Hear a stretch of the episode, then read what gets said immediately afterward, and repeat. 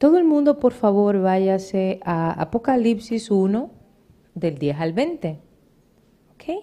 Si yo puse a todo el mundo a leer eso, creo que lo mandé en un text ayer o antes de ayer, algo así, ¿no?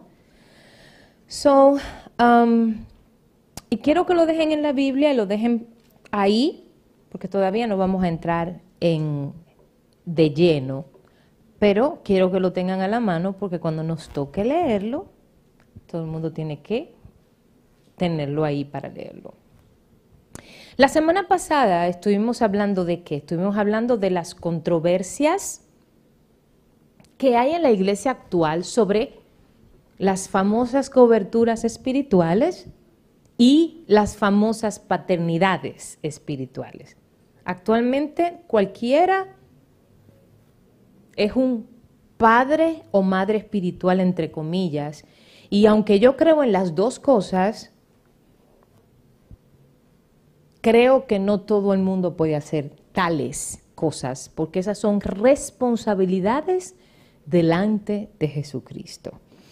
Entonces, tocamos ambas cosas y hablamos de que no existe iglesia de Jesús, no existe tal cosa como iglesias hijas.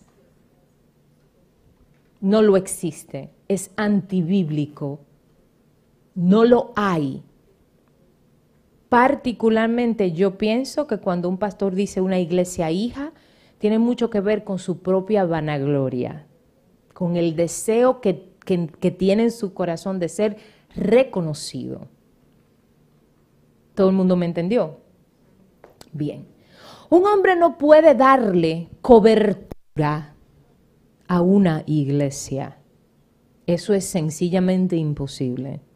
Un hombre no puede ser cabeza de una iglesia es antibíblico, porque la única cabeza que tiene toda la iglesia, y cuando me refiero a toda la iglesia en el planeta Tierra, quiere decir a cada iglesia establecida por Jesucristo, es Él. Él es la única cabeza. Él es la cabeza de la iglesia. Es Jesucristo la cabeza y tú y yo como congregación somos qué? El cuerpo. Entonces, la cobertura, es decir, el diseño ministerial que tiene cada congregación, lo da Jesucristo, no lo da un hombre. Hasta aquí me doy a entender. La autoridad de un pastor sobre un grupo de creyentes no es cobertura espiritual. No lo es. Es la autoridad que Jesucristo ha delegado sobre un hombre o una mujer o una pareja de pastores para que ayude, eduque, corrija a las ovejas a las que Jesucristo ha predestinado para sí mismo. Es decir, los pastores no somos dueños de las ovejitas, las ovejas son de Jesucristo. Solo que la diferencia es que nosotros somos responsables delante del Cristo de la gloria por tu vida espiritual como hijo de Dios. Pero yo no puedo aquí venir y decirle, mira Consuelo, te ve, el fin de semana te viene a mi casa, que vas a limpiar mi casa.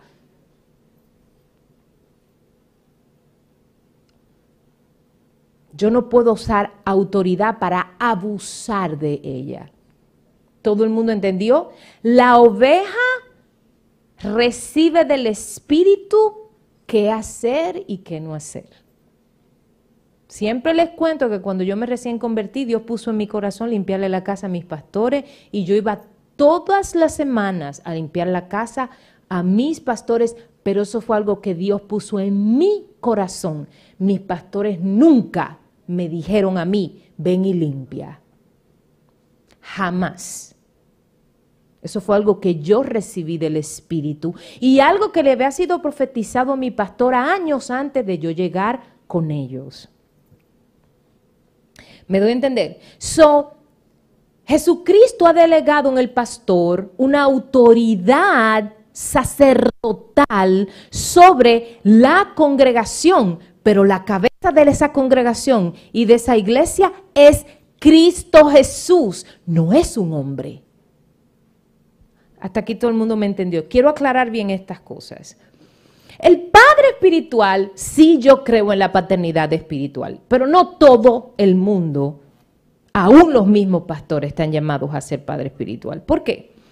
Porque el Padre Espiritual, para ser Padre, tiene que engendrar un ministerio de parte de Jesucristo y alimentar el Evangelio la sana doctrina, las escrituras en esas ovejas.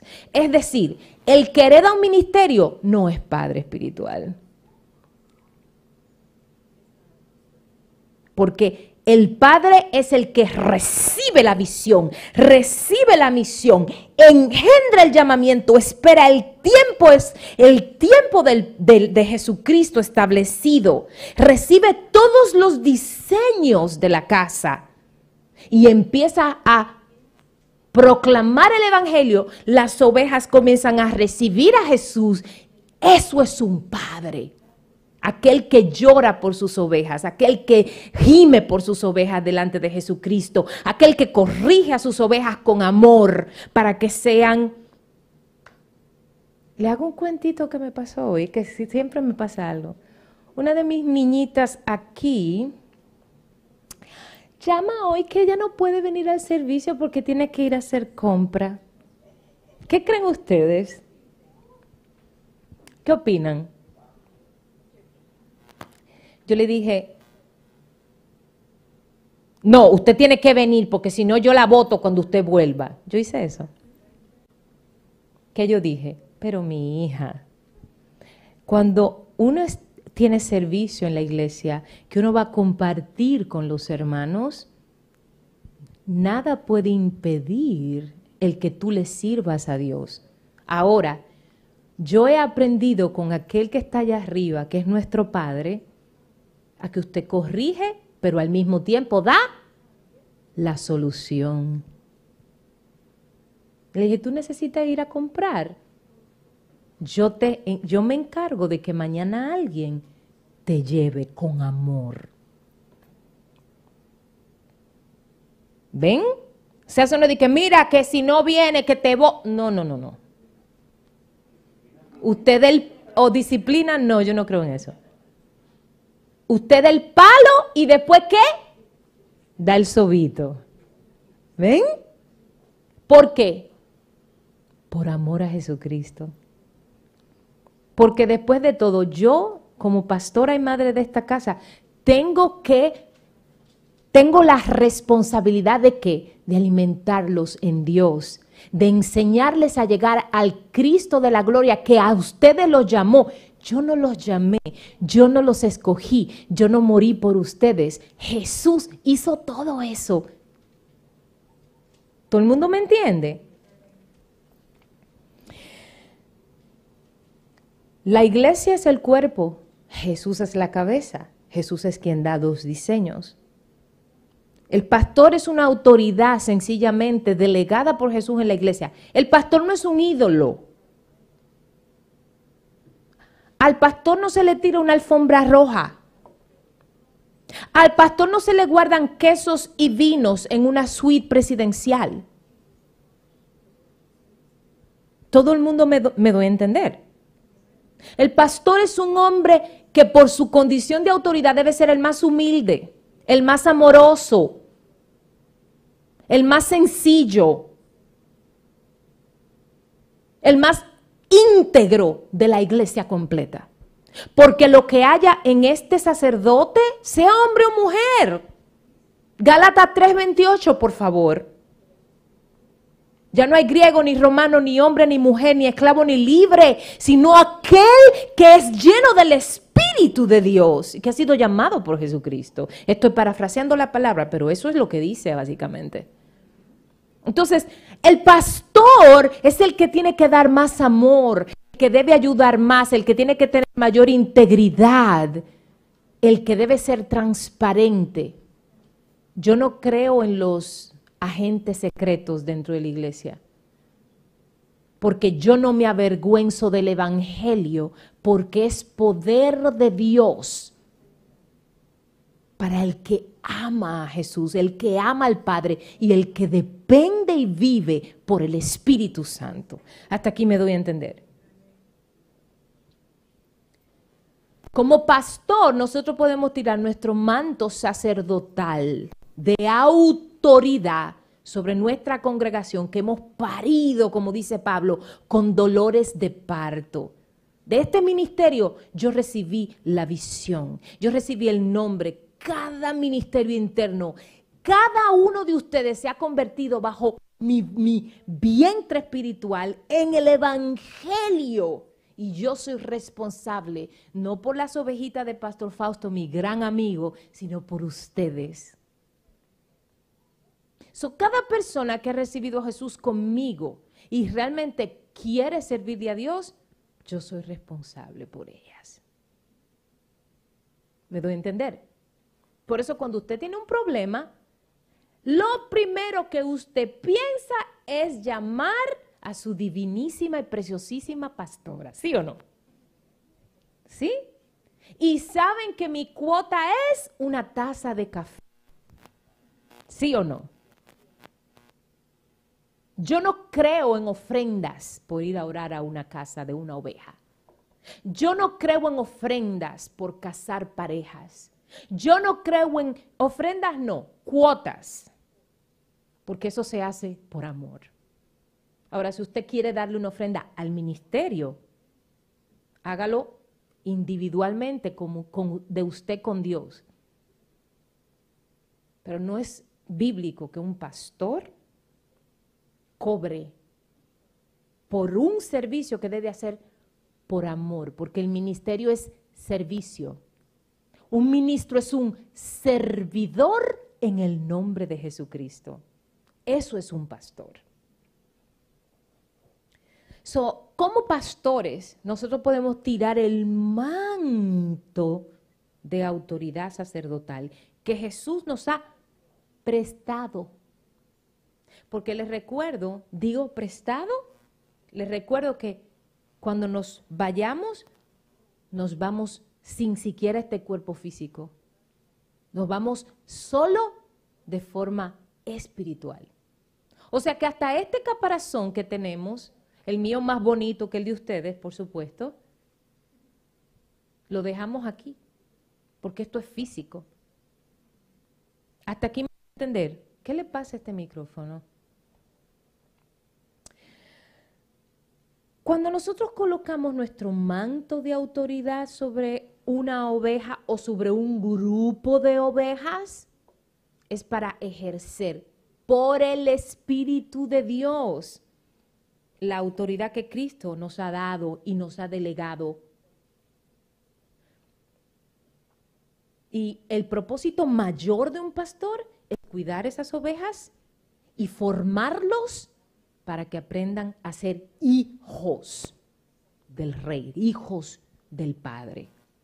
Aprendan a orar, aprendan a ayunar, aprendan a depender del, Espíritu de Dios que habita en ti y en mí. En algunos en un nivel, en otros en otro. Unos reciben más que otros, pero ese es el propósito del pastor. Miren, Jeremías, no lo busquen, solo anótenlo. Jeremías 23, 4 Jeremiah 23, 4, dice, y pondré sobre ellas, o sea, las ovejas, pastores que las apacienten y no temerán más, ni se amedrentarán, ni serán menos, menoscabadas, dice Jehová. Honestamente, si cada uno de los que han tenido, de los que tenemos el llamado pastoral, supiéramos el gran peso de responsabilidad que nosotros tenemos en la regeneración de una alma, una. Imagínense ustedes aquellos pastores que tienen miles y miles de ovejas en una congregación. Nadie quisiera ni aceptar el llamado porque realmente nosotros tenemos la responsabilidad de regenerar, de enseñar la palabra, de enseñarles a ustedes a orar, de enseñarlos a ayunar, de enseñarles la sana doctrina. Y seremos juzgados por cada cosa que digamos, que hagamos, aún en la privacidad de nuestras casas. la vida de un pastor tiene que ser íntegra desde la casa. Sus finanzas tienen que ser impecables. No estoy hablando de que sean ricos. Estoy hablando de que vivan en orden con sus finanzas. El pastor tiene que ser el primero en diezmar. El pastor tiene que ser el primero en ofrendar. El pastor tiene que ser el primero en ayudar con las necesidades de la iglesia. El primero. ¿Por qué? Porque de lo que hay en su manto es de lo que se van a llenar las ovejas, aunque ustedes no lo vean.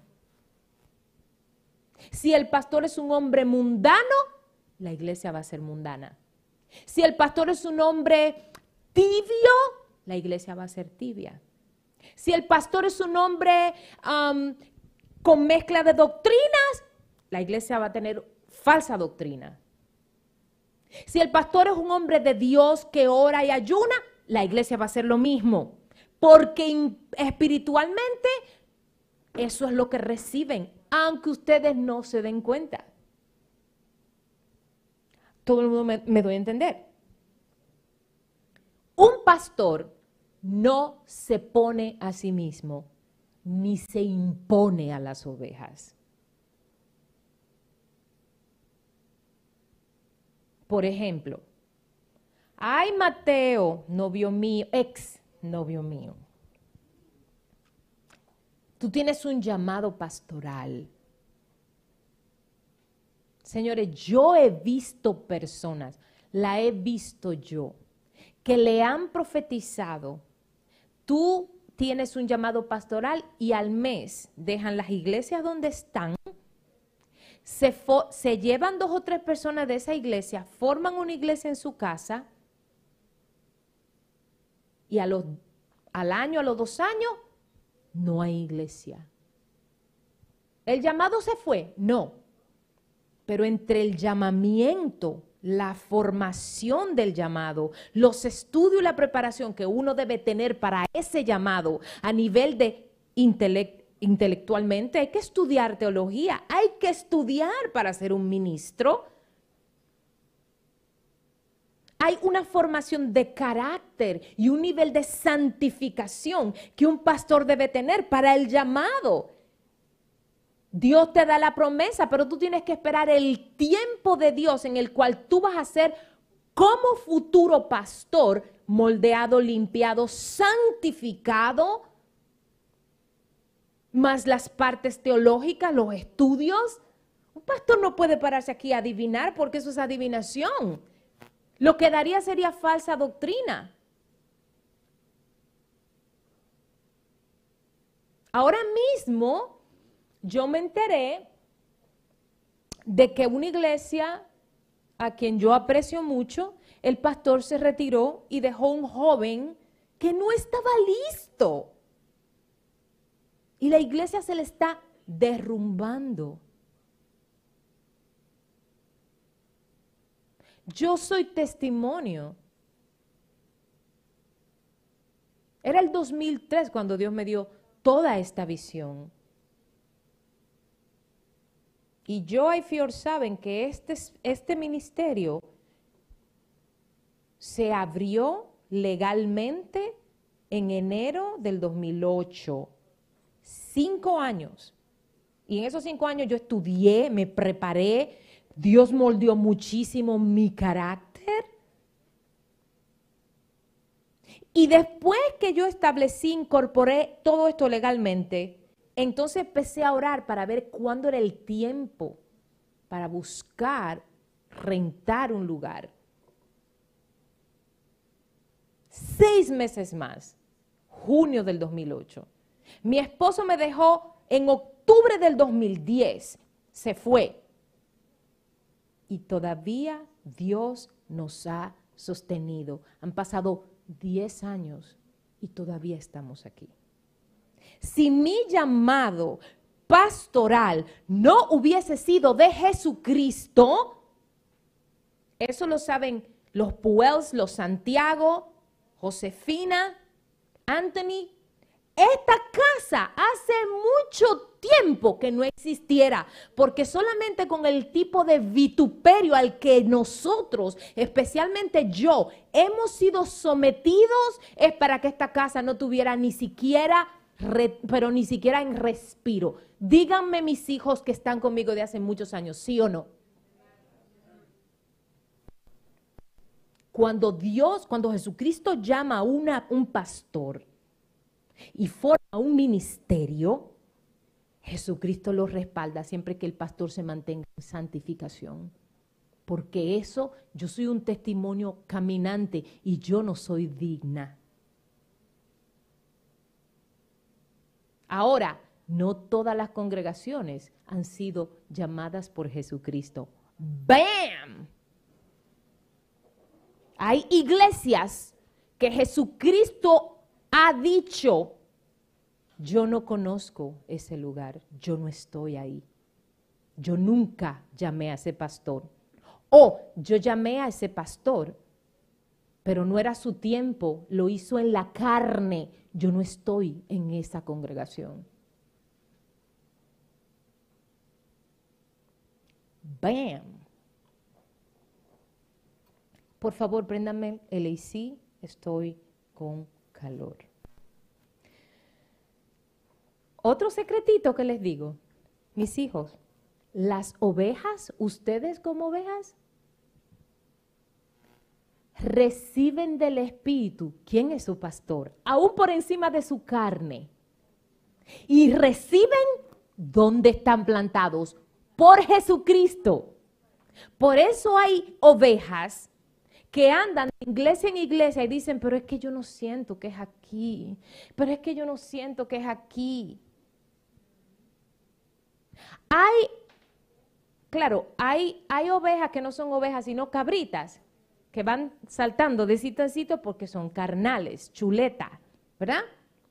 Pero por lo general, bíblicamente, las ovejas reconocen quién es su pastor y cuál es la casa espiritual, el ministerio, la iglesia a las que Dios las quiere plantadas.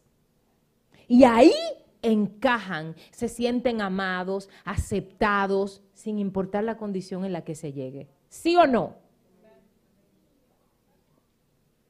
Acuérdense, mis amados, Jesucristo da la salvación. Jesucristo hace el llamamiento y Jesucristo es el que constituye los ministerios. Nuestra responsabilidad sencillamente es cuidarlos a ustedes, como el viejo me cuida a mí. Yo tengo mi pastor, el reverendo Efraín Rivera. Él es mi pastor, pero él no es pastor de ustedes. Él es mi pastor, mi autoridad sacerdotal. La de ustedes, pues es esta linda negrita de Jehová. El trabajo de un pastor no es un trabajo dominguero, es un trabajo espiritual y moral. Espiritual porque ustedes muchas veces necesitan, más que cualquier cosa material, ustedes necesitan qué? Consejo, aliento, dirección. No hay nada que ustedes me digan que yo no lo haya vivido que se me fue mi hijo de mi casa, yo lo viví. Que fui abusada de niña, yo lo viví. Que me dejó mi marido, yo lo viví.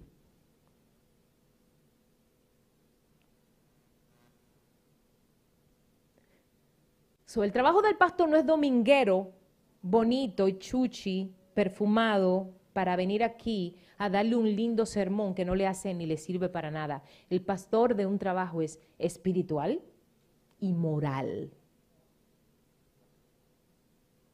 Mm. La iglesia no es sobre el pastor, es sobre Jesús. La iglesia no es del pastor, no es centrada en la persona del pastor, es centrada en Jesucristo. Porque después de todo, Jesús es el que nos da la salvación. Jesús es quien nos hace el llamamiento. Jesús es el que nos prepara para ese llamamiento. Jesús es el que nos da el Espíritu y con el Espíritu nos da dones, nos da talentos, nos da capacidades y nos deja hacer cosas que ni soñábamos que podíamos hacer. Es Jesús el que asigna a la iglesia sus ángeles para proteger a sus ovejas. Y es Jesucristo el que juzga a cada iglesia según sus obras. Por eso es que yo en mi limitada opinión siento, pienso y firmemente creo que nosotros no tenemos autoridad de juzgar a nuestros hermanos en Cristo, aún estén en anatema, aún estén en desorden delante de Dios. En Apocalipsis capítulo 2 y capítulo 3, no lo busquen, solo anótenlo, porque son dos capítulos y tienen que leerlo por lo menos 20 veces para recibir un poco de lo que es Jesús con sus iglesias. Pero en esos dos capítulos Jesucristo juzga a cada iglesia de Asia Menor de forma distinta según sus obras y según su comportamiento. So, no creo, no creo que nos toque a nosotros juzgar iglesias y mencionar nombres de ministros y mencionar nombres de iglesias, no creo que sea nuestra posición ni lo que nosotros debamos hacer. Le voy a decir por qué.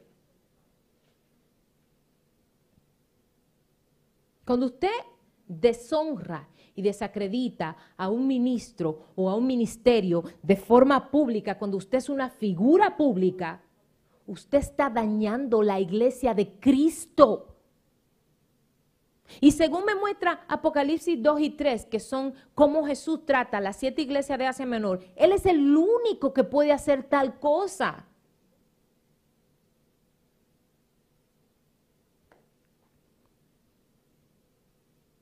So, yo jamás voy a estar de acuerdo con las críticas, las ovejas que se van a otras iglesias a hablar de los pastores donde estaban, yo jamás voy a apoyar eso. Cuando aquí viene una oveja de otra iglesia, que es muy extraño, muy extraño, y yo empiezo a notar como que, digo, discúlpame, mi hijo, pero yo no le permito a nadie aquí hablar mal de nadie, porque solamente el que ha sido vituperado entiende el dolor de lo que es un Judas.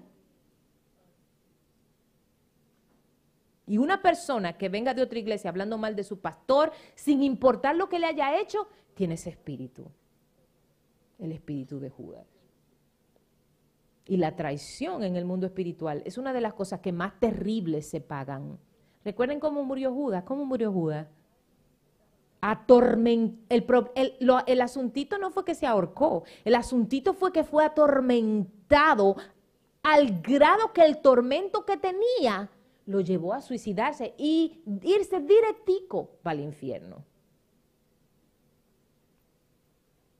Quedarnos callados ante lo que vemos mal dentro de las congregaciones, no. Por favor, van dos veces, préndame el aire acondicionado. Muchas gracias. Quedarnos callados a las cosas que vemos fuera de orden, jamás. Jamás. No, no me prendan los abanicos. Gracias. Quiero que escuchen esto y presten mucha atención. No podemos quedarnos en silencio cuando vemos una, una desobediencia, un pecado. No podemos hacer eso porque entonces nos volveríamos partícipe. Ahora para nosotros declarar públicamente un pecado, una desobediencia de otro ministerio, tenemos que ser guiados por el Espíritu de Dios estar llenos del temor de Dios, no dejarnos guiar por las, los sentimientos y las emociones almáticas, el enojo, el dolor, la ira. Y el único propósito debe ser la edificación de la iglesia de Jesucristo. So, como ustedes pueden ver, ustedes pueden estar aquí y pueden ver algo fuera de orden en mi pastor de jóvenes, en Leslie, Leslie Puel. ¿Verdad? ¿Qué usted hace? Ora. Porque Dios a usted no le va a revelar un pecado, un espíritu que opere, para que usted se vaya de chismoso a decírselo a cualquiera. Dios se lo revela para que usted ore y reciba del espíritu si ir con el pastor, si ir directamente con la hermana pastora que esté en desobediencia o sencillamente orar e interceder por esa persona. Porque si usted, Dios le muestra un pecado o un espíritu, lo que sea, y usted se mueve en la carne delante de Jehová, usted entra en pecado. ¿Hasta aquí me doy a entender? Ahora entramos. Apocalipsis 1, del 10 al 20. Y voy a ir saltando versos, ¿ok? So me siguen, yo voy a ir dando los versos. Apocalipsis 1, del 10 al 20 dice el 10. Yo estaba, esto es el apóstol Juan, yo estaba en el Espíritu en el día del Señor y oí detrás de mí una gran voz como de trompeta. 11. Que decía, yo soy el alfa y el omega, el primero y el último. Escribe en un libro lo que ves y envíalo a las siete iglesias que están en Asia. Dos puntos. A Éfeso, Smirna, Pérgamo, Tiatira, Sardis, Filadelfia y la Odisea. 12. Y me volví para ver la voz que hablaba conmigo y vuelto vi siete candeleros de oro. ¿Qué fue lo que Juan vio? Siete candeleros de oro. 13.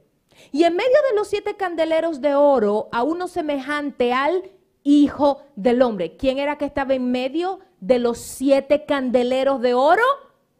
El Hijo del Hombre. ¿Y quién es el Hijo del Hombre? Jesucristo. El mismo, Jesús se llamaba en tercera persona, como muchas veces yo lo imito. ¿Saben cuando yo muchas veces hablo con usted y digo PYH y soy yo misma? Jesús hacía lo mismo, yo lo copié de él.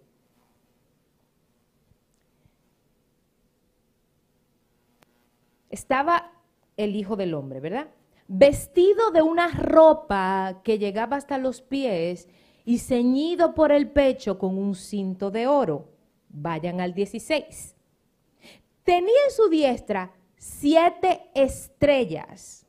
De su boca salía una espada aguda de dos filos y su rostro era como el sol cuando resplandece en su fuerza. Vayan al 19. Escribe las cosas que has visto y las que son y las que han de ser después de estas. 20. Este es el más importante. Verso 20. El misterio de las siete estrellas que has visto en mi diestra y de los siete candeleros de oro. Dos puntos. Las siete estrellas son los ángeles de las siete iglesias y los siete candeleros que has visto son las siete iglesias. Ahora les pregunto, ¿qué significan las estrellas? Las siete estrellas. Son cada iglesia constituida por Jesucristo, tiene asignada un ángel un ángel que escribe las crónicas de lo que se dice en esa iglesia, de lo que se hace en esa iglesia. Cada segundo desde el momento en que esa congregación abrió sus puertas. Y ese ángel la protege. Ese ángel registra todo lo que se hace en esa congregación, de todos. Cada mirada que usted dio fuera de orden, cada acto de amor dirigido por el Espíritu Santo que usted hizo, todo lo registra. ¿Y qué significan los candeleros de oro? Los siete candeleros representan las iglesias, con Jesús en medio. Es decir, Jesús es el centro. Jesús está como esta mesita redonda, las siete iglesias con los ángeles, que son las estrellas, los siete ángeles detrás de cada iglesia. Hay iglesias que tristemente ni tienen el ángel ni tienen el candelero, porque el candelero de oro, ¿saben lo que significa? Significan la minorá. El candelero que Dios le dio a Moisés, Antiguo Testamento. El candelero representa la iglesia. Y la llenura del Espíritu de Dios que representa el aceite que llena ese candelero, que quema fuego aromático para adorar a Jesús. ¿Todo el mundo me está entendiendo? El oro representa la santificación en la que tiene que vivir la iglesia. Y la santificación empieza por el pastor. Cuando Satanás tumba al pastor, todo lo demás se cae como los dominó. Mientras el pastor se mantenga en oración y en ayuno, se puede derrumbar media iglesia, pero la iglesia permanece. Porque a Jesús le agrada el nivel de santificación, la vida que lleva el, a quien Él puso como autoridad ministerial. Hasta aquí todo el mundo me entendió. Por eso yo nunca voy a entender los famosos retiros de pastores. Porque mi viejito, el reverendo Efraín Rivera, tiene 80 años y no se ha retirado. Anda siempre ministrando. Sus hijos espirituales lo buscan en todas partes y él va donde lo invitan, donde sus hijos lo llaman y él va siempre y siempre está ministrando y tú lo llamas y él está disponible. Entonces, yo no creo en pastores que se retiren. Uno no se retira de un llamado, el llamado es de por vida. Y si este llamamiento pastoral es de por vida, eso es la sangre que a ti te alimenta. O sea, el llamado está en sangre, es como tu ADN espiritual. Eso es imposible tú decir, bueno, voy a retirarme del cuerpo, voy a, decirle a mi corazón que se pare por una hora porque estoy cansado. Es imposible, es parte de ti.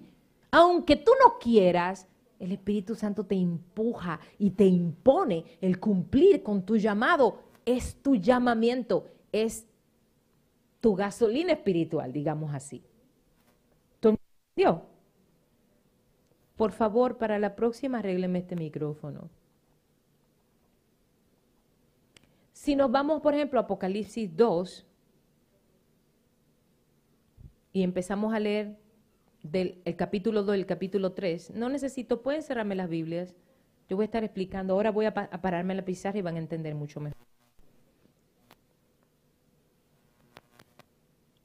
Si nosotros leemos Apocalipsis 2 y Apocalipsis 3, donde están cómo Jesucristo pasa juicio sobre cada una de sus iglesias, ahora les voy a detallar cómo lo hace Él de la forma más sencilla posible. Fíjense, voy a utilizar la iglesia de Éfeso, quiero que escuchen. Apocalipsis 2.1 dice, Escribe al ángel de la iglesia en Éfeso.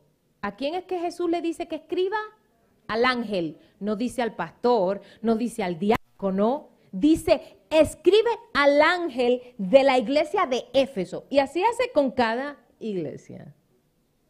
Escribe al ángel de la iglesia, la primera iglesia, Éfeso,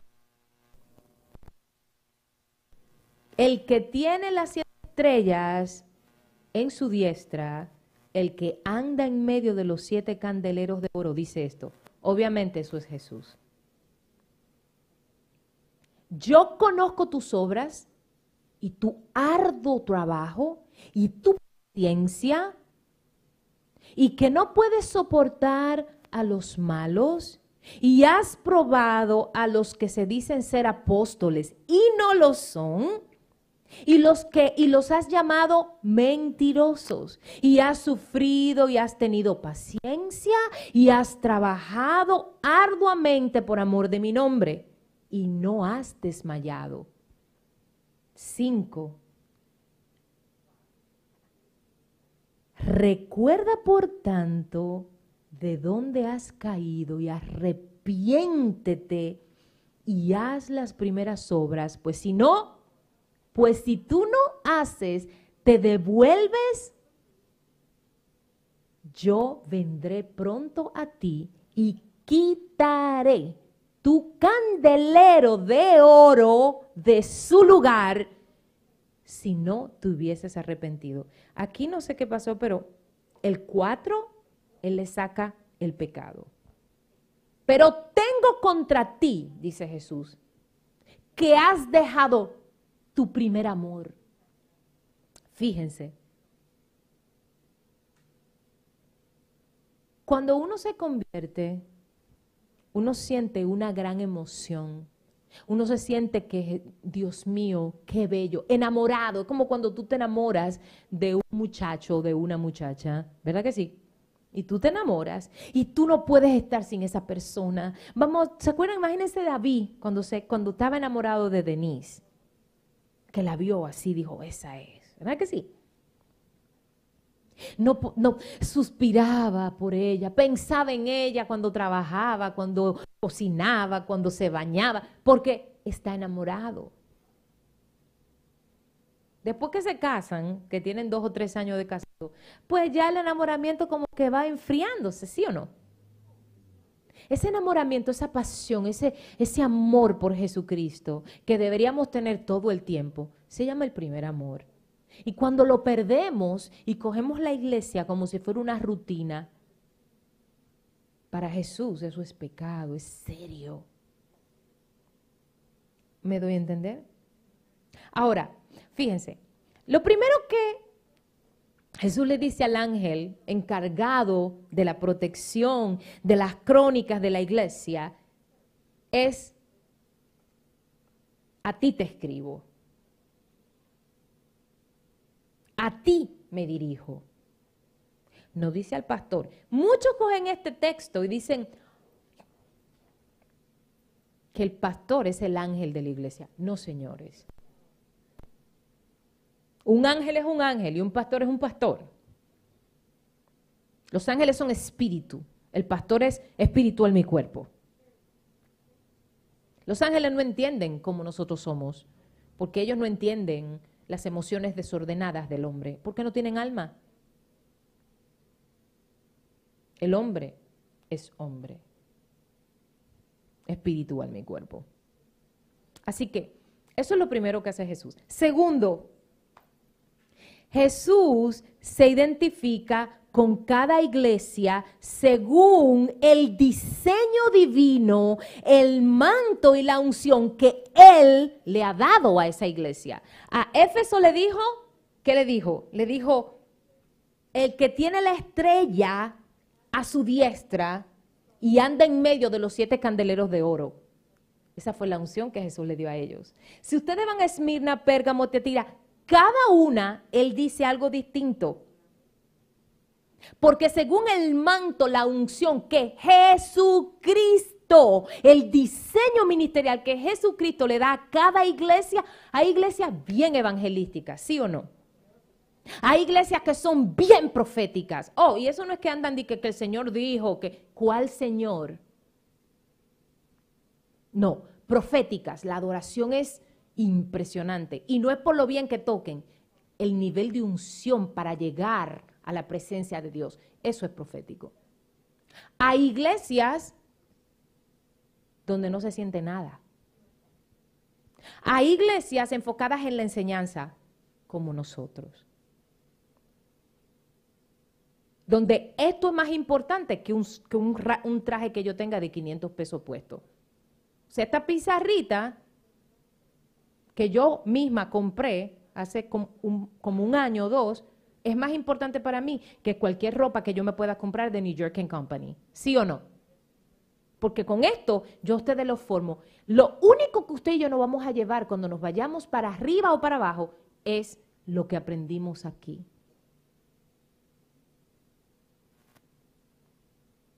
Si usted danza, eso se lo lleva, porque usted lo aprendió y está en su subconsciente. Si usted canta, eso se lo lleva. Cuando usted vaya al cielo, usted va a danzar, va a cantar para Dios, va a tocar los instrumentos para Dios.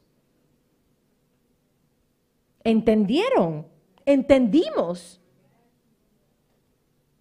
Tercero, después que Jesús le escribe al ángel, identifica el manto de la iglesia, el diseño ministerial de cada ministerio, entonces Jesucristo saca a relucir lo bueno que como grupo, como familia en la fe, esa iglesia hizo.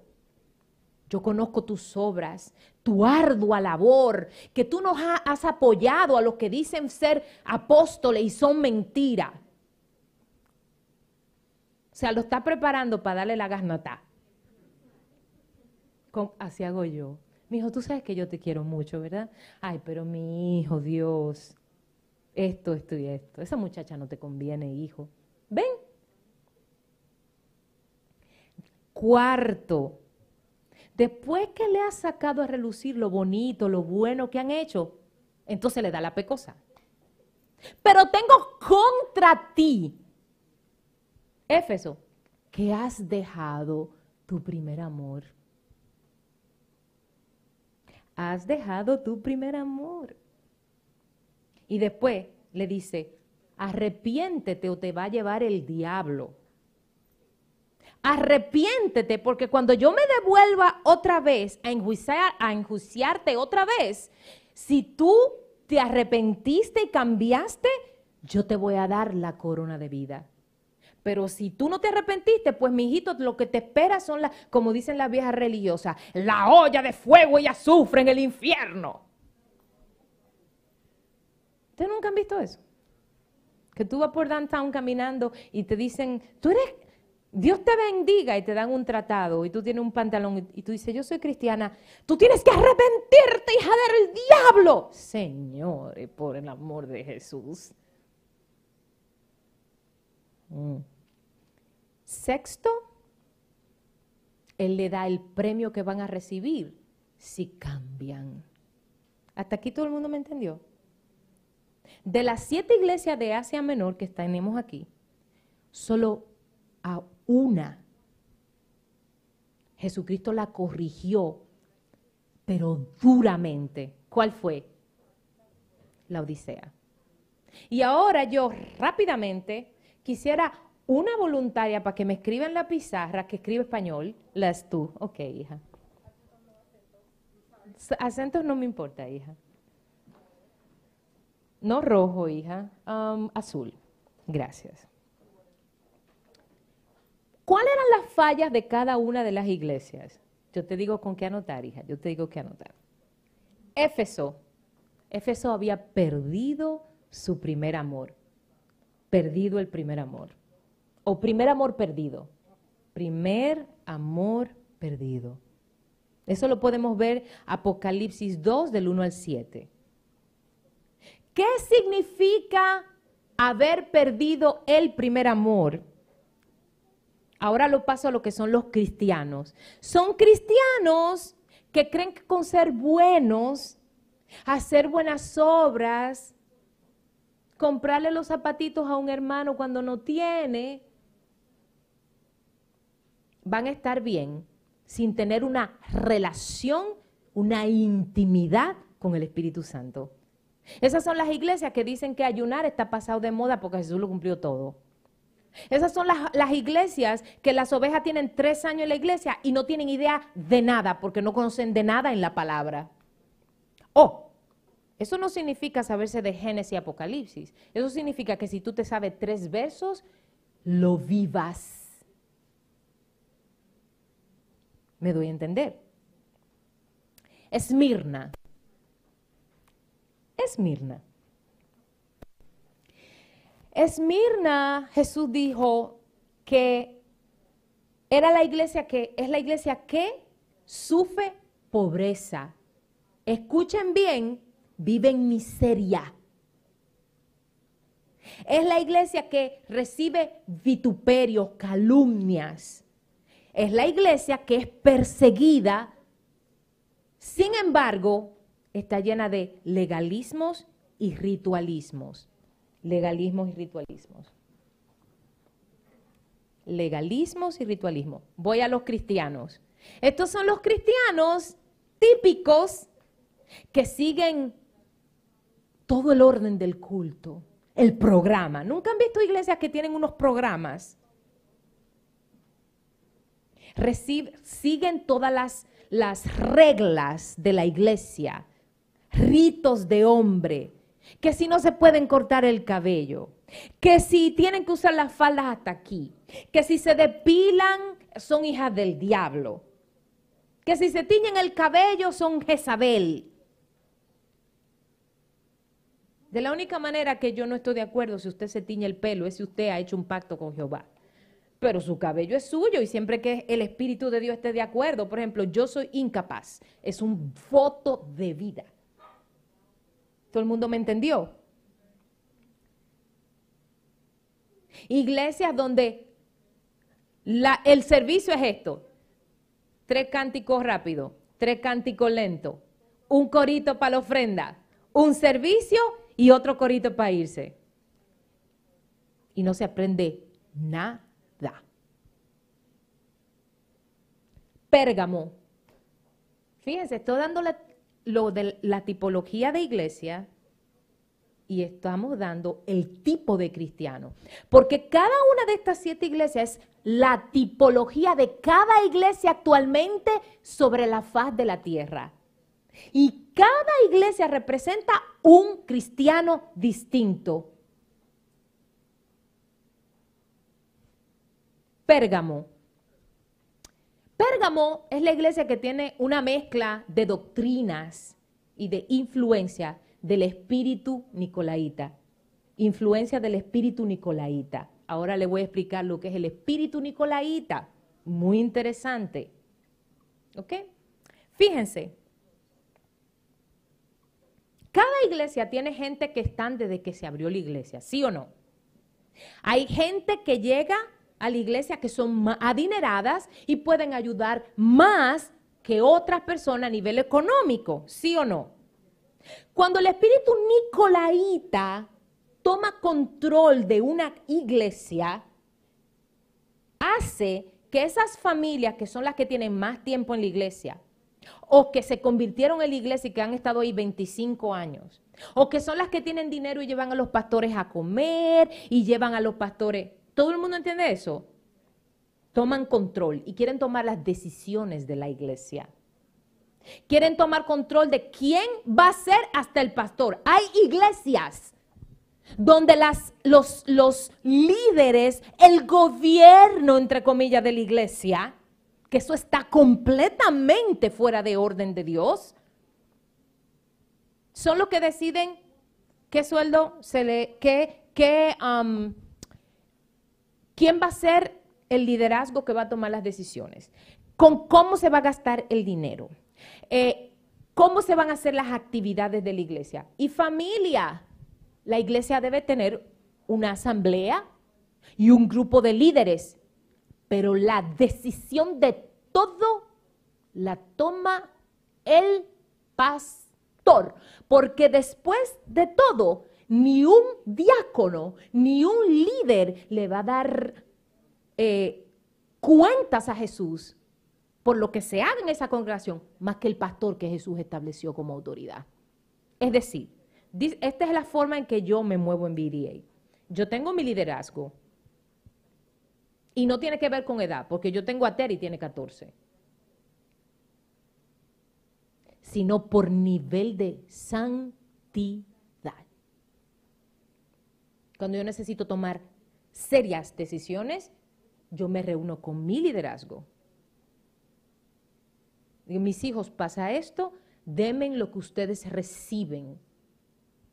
Y muchas veces, escuchando mi liderazgo, yo recibo grandes revelaciones del Espíritu. Y díganme ustedes que el 99.9% siempre cuando tomo una decisión junto con ellos, todos estamos de acuerdo. Siempre, porque el Espíritu se mueve como unánimes en todo. Nunca en una reunión de líderes hemos tenido una discusión. Sí hemos llorado. Mucho, ¿verdad que sí, mis hijos? Pero jamás se ha discutido ni ha salido ningún problema. Al contrario, se han resuelto grandes situaciones con amor y la sabiduría que solamente el Espíritu de Dios puede darle a un grupo de personas. Y no estamos, yo no estoy hablando de tres gente. Nuestro liderazgo es por lo menos de 12 personas. Porque hay iglesias donde la esposa del pastor, la hija del pastor, el nuero del pastor, son los líderes. No hay un solo miembro de mi familia biológica en mi liderazgo. ¿O me equivoco? Ni un solo. Sopérgamo tenía una mezcla del espíritu nicolaíta donde las ovejas que tenían más tiempo, que tenían más dinero o, o, que tenían llamamiento, querían gobernar la iglesia. Y eso está fuera del orden de Dios. La autoridad de la iglesia es el pastor. El pastor no puede solo, estamos de acuerdo. Pero el pastor es el que da las cuentas a Jesucristo por su iglesia.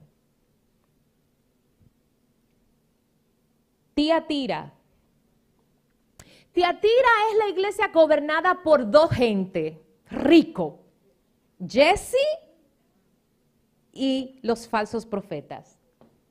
Jezabel y los falsos profetas.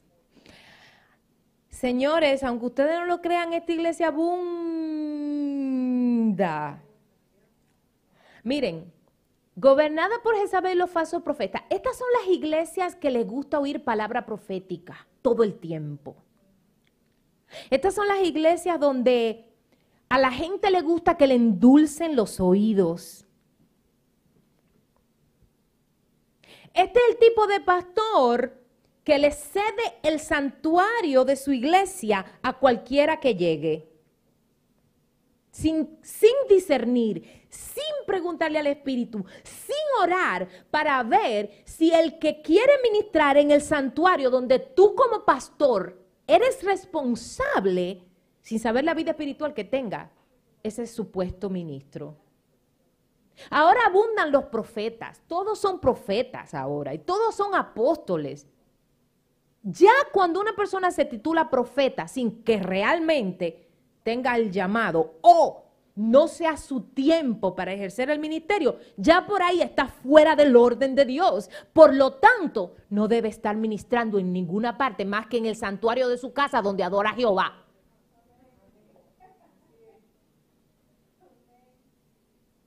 So, el día que ustedes me vengan que yo llegue y que soy el apóstol, háganme el favor y me lleva al, al quinto piso del San Joseph.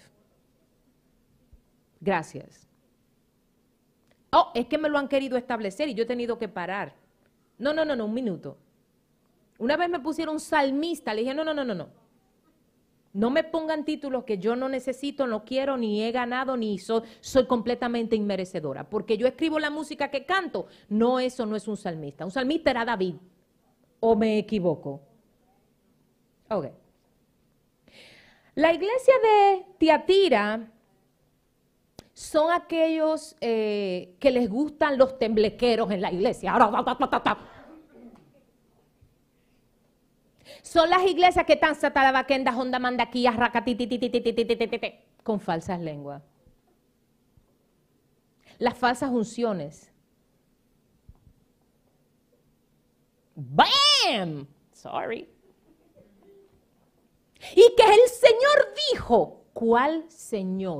Porque hay muchos señores.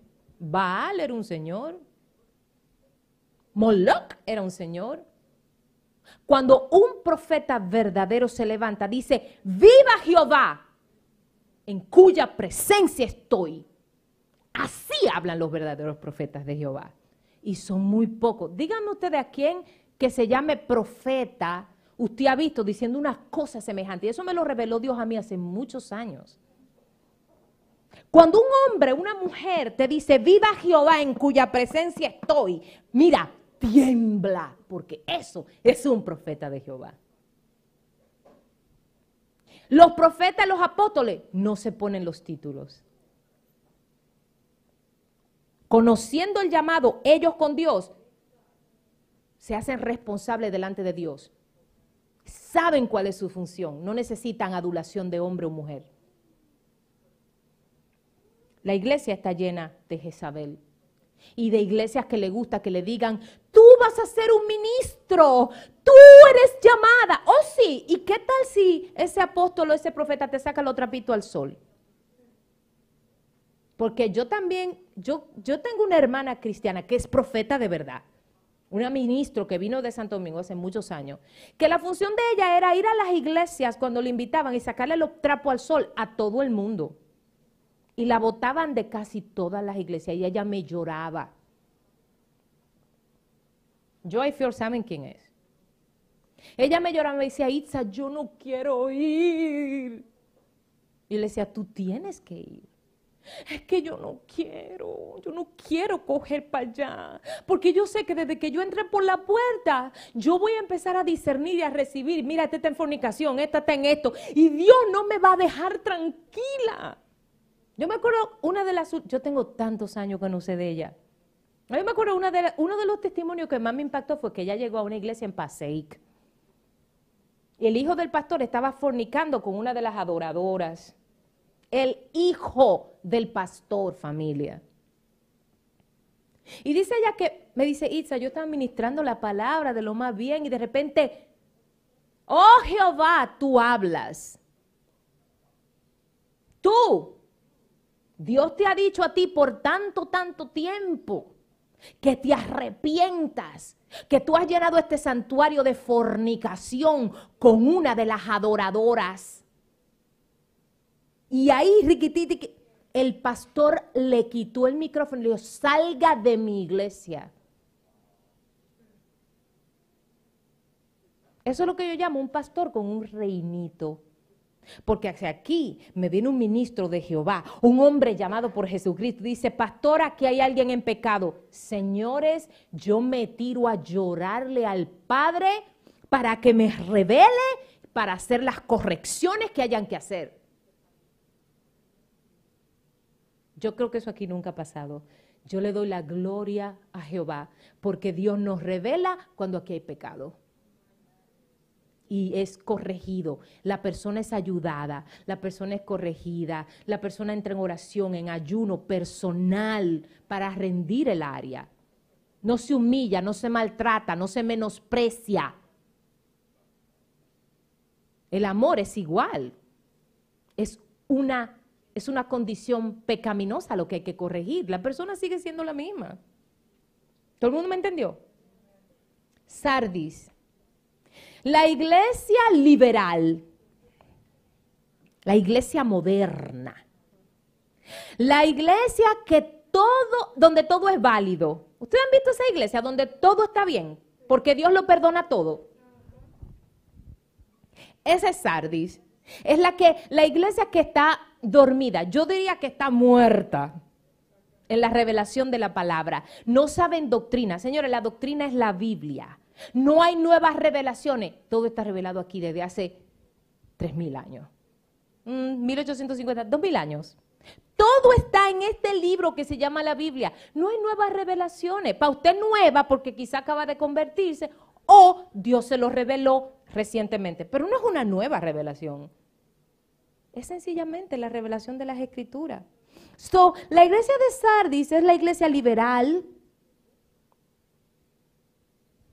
donde en realidad muy pocas personas de verdad buscan de Dios. Miren, hay una iglesia que conozco yo, y mis hijos saben cuál es, pero como les dije ahorita, sacamos los trapos a la luz, pero jamás humillamos ni mencionamos un ministerio o un pastor específico. Que uno no hace eso. Hay una iglesia donde hay una tía de una de mis hijas espirituales que yo digo, Padre, ¿por qué tú no me la mandas para acá? Porque esa mujer aquí, con el nivel de oración y de intercesión que nosotros llevamos, sería tremenda.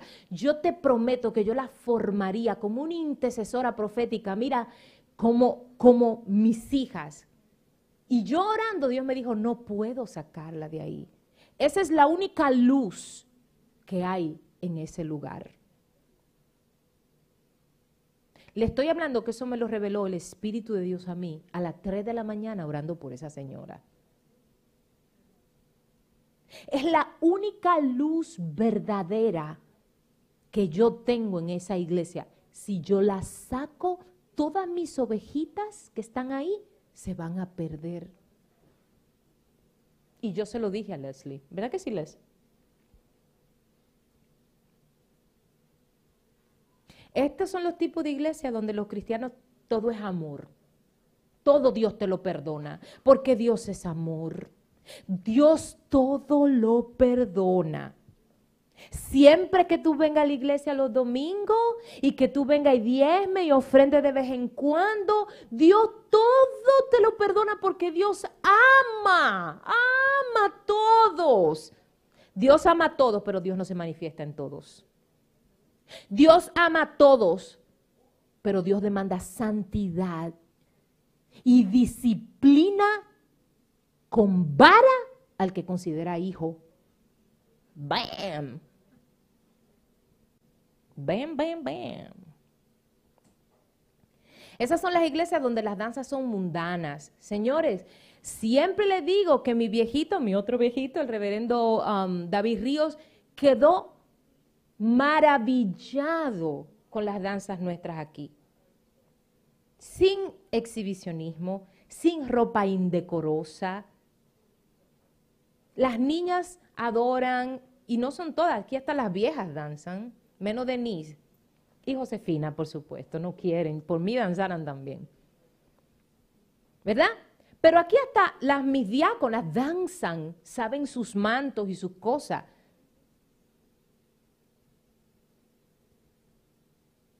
Esos son los tipos de congregaciones donde la música del mundo le pone letra cristiana.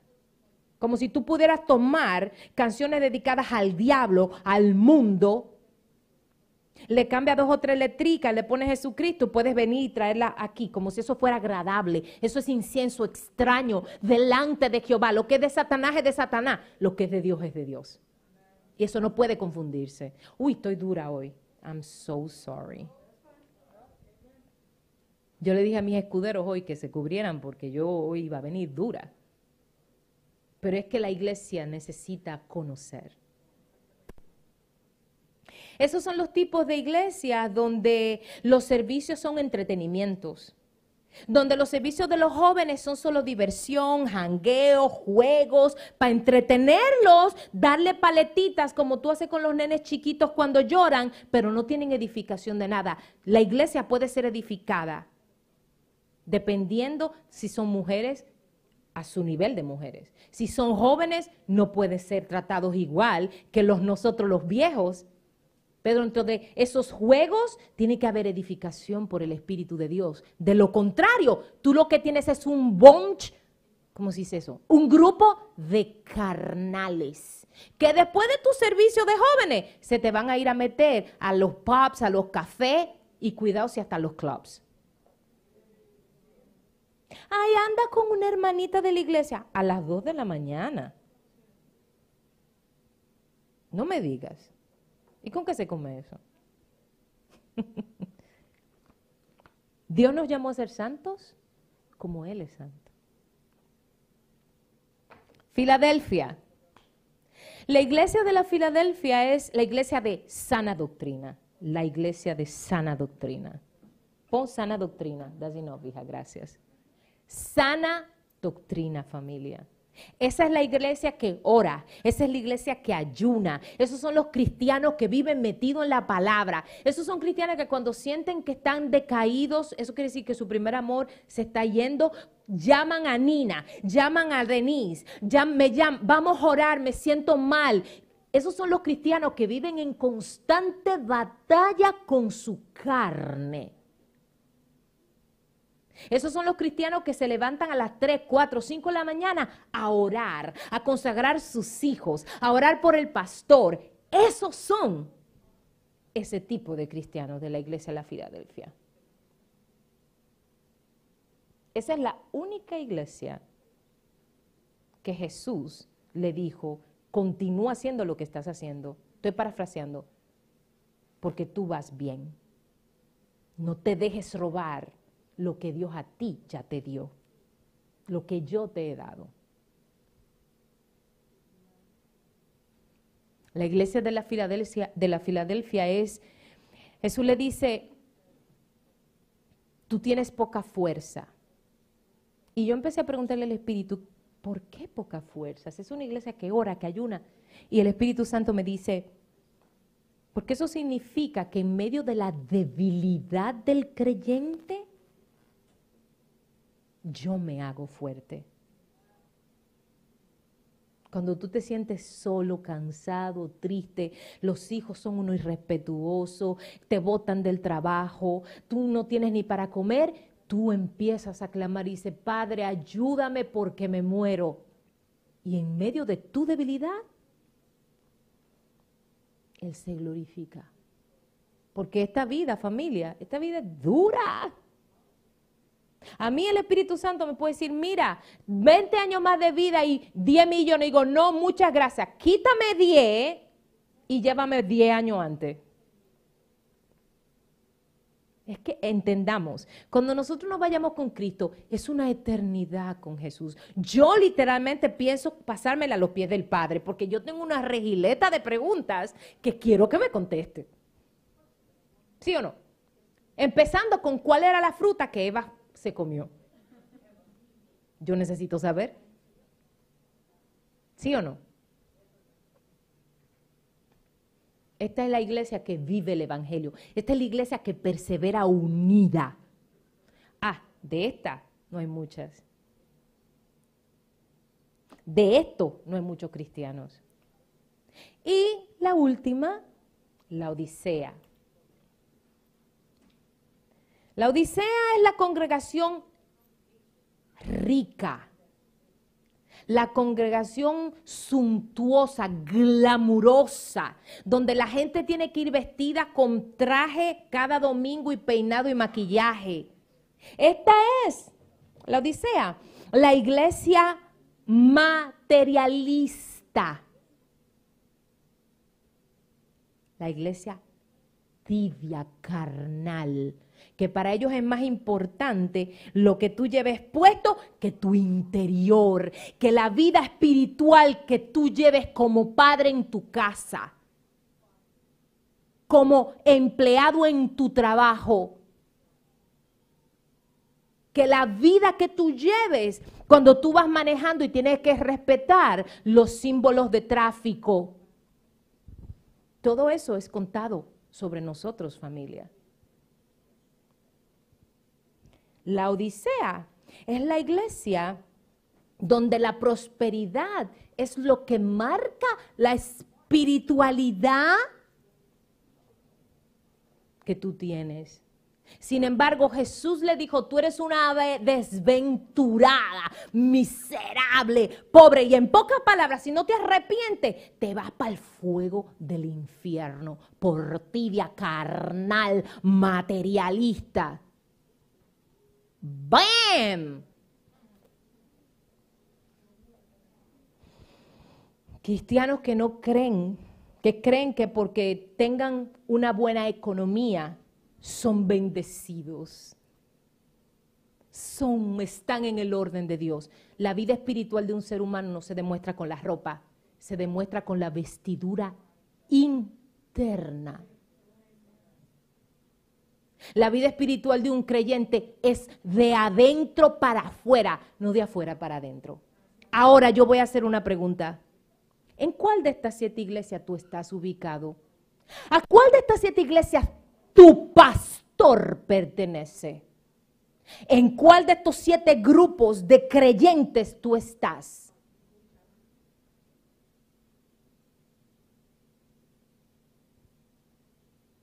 Sea la paz, visión de águila. Vamos a orar. Padre Santo, en el nombre de Jesús.